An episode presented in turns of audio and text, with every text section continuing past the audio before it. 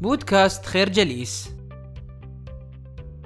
يخبرنا المؤلف عبد الله المغلوث أنه قرأ مقالات للكاتب ديفيد شانلي والذي تحدث فيه عن طرق مختلفة للتغلب على الخجل والرهاب الاجتماعي حيث أن العديد من الناس يواجهون هذه المشكلة وهي تؤثر وبشكل كبير على مستقبلهم والفرص التي يمكن أن يحصلوا عليها في حياتهم.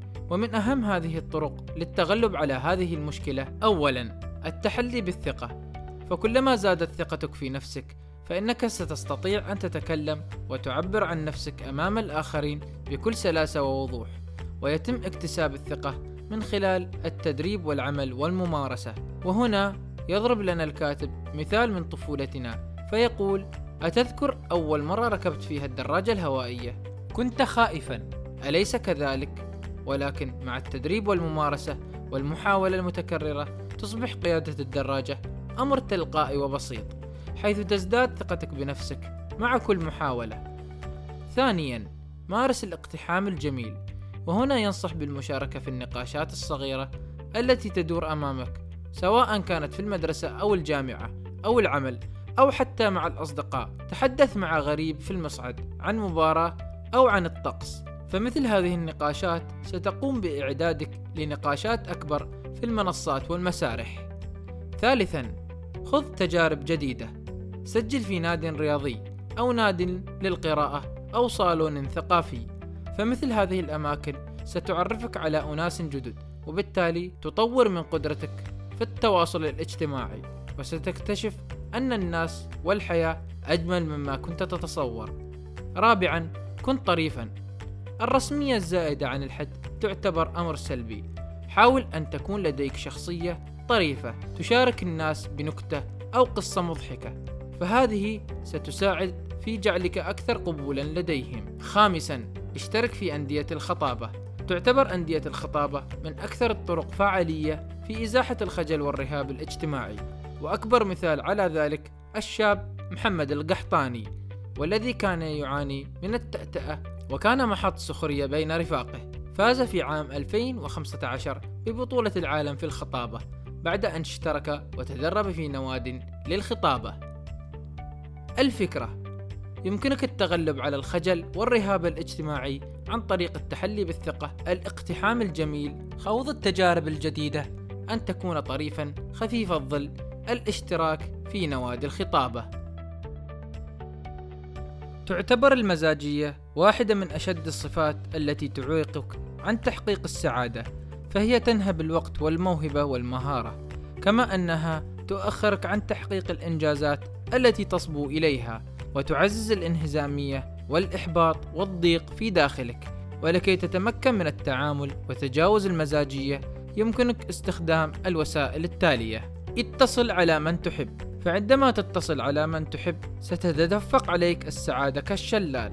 والتي بدورها ستساعد وبشكل كبير في تخفيف أعراض المزاجية من اكتئاب وضيق وإحباط في داخلك. غير مكانك ففي كثير من الأحيان يرتبط الحزن أو الفرح بمكان معين. اذهب إلى الأماكن التي تعرف أنك ستشعر فيها بالفرح والسعادة.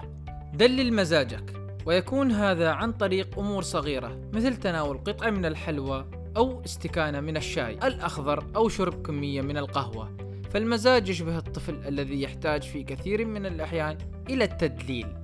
ضع جدولا لمهامك. فوضع المهام بشكل واضح أمامك سيساعدك وبشكل كبير في التركيز وبالتالي ستتمكن من إنجاز المهام الموكلة إليك بكل أريحية ويسر.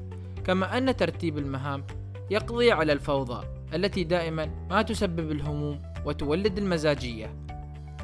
الساعة الأولى استيقظ باكرا واعمل على أن تكون أول ساعة في يومك مليئة بالإنجازات، فهذه الساعة لها أثر كبير في جعل يومك أكثر سعادة، وبالتالي تتغلب على المزاجية.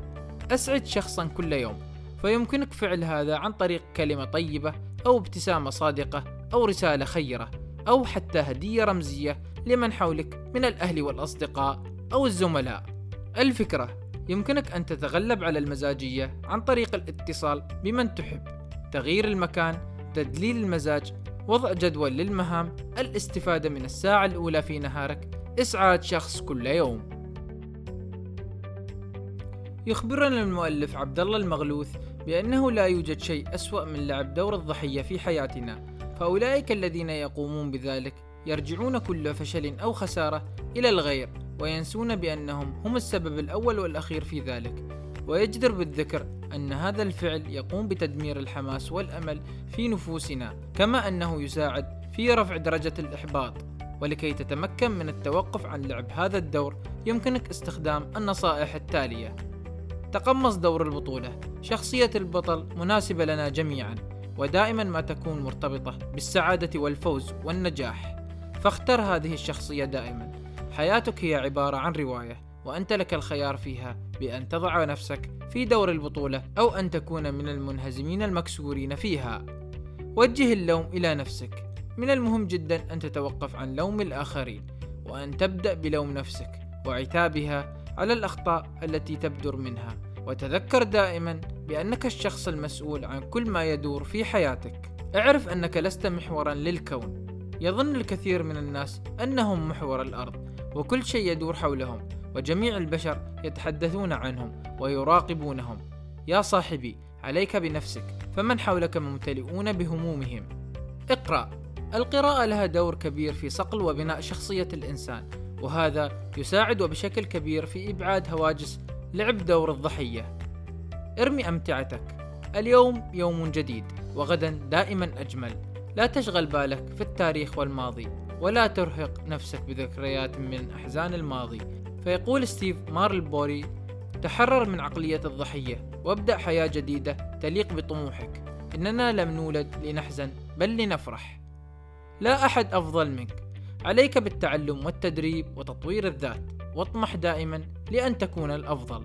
الفكرة يمكنك أن تتوقف عن دور الضحية عندما تقوم بالتالي. تقمص دور البطل توجيه اللوم إلى النفس اعرف أنك لست محورا للكون. اقرأ.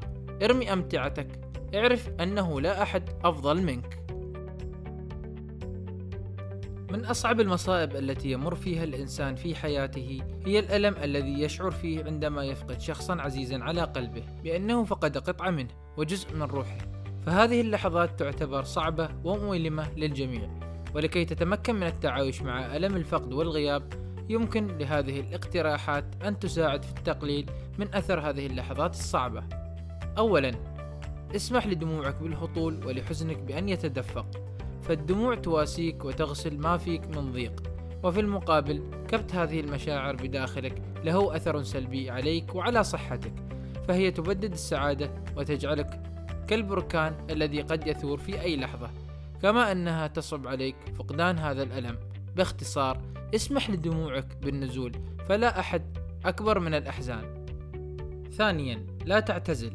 عندما تفقد شخصا عزيزا عليك حاول أن تكون بين أحبتك فوجودك معهم سيساعدك وبشكل كبير في تخفيف هذا الألم. وتذكر بأن أصعب لحظات الفقد هي في البداية.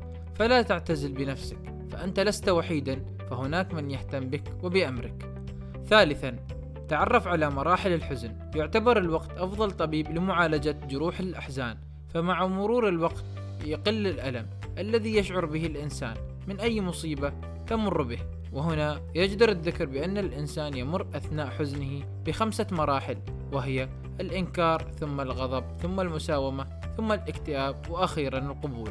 يكون لفهم مراحل الحزن الخمسة دور كبير في التقليل من ألم الفقد. رابعا احتضن أحبتك. فاحتضانهم يذكرك بأنك لست وحيدا وأن الحياة جميلة بوجودهم معك فيها ومعا ستستطيعون تجاوز كل الهموم والأحزان. خامسا اقترب من الله بصلاتك ودعائك فهو وحده القادر على إنزال السكينة على قلبك. الفكرة من الطرق التي قد تساعدك في تقليل ألم الفقد السماح للدموع بالهطول عدم الاعتزال معرفة مراحل الحزن احتضان الأحبة اقترب من الله بصلاتك ودعائك. نشكركم على حسن استماعكم. تابعونا على مواقع التواصل الاجتماعي لخير جليس. كما يسرنا الاستماع لآرائكم واقتراحاتكم. ونسعد باشتراككم في البودكاست.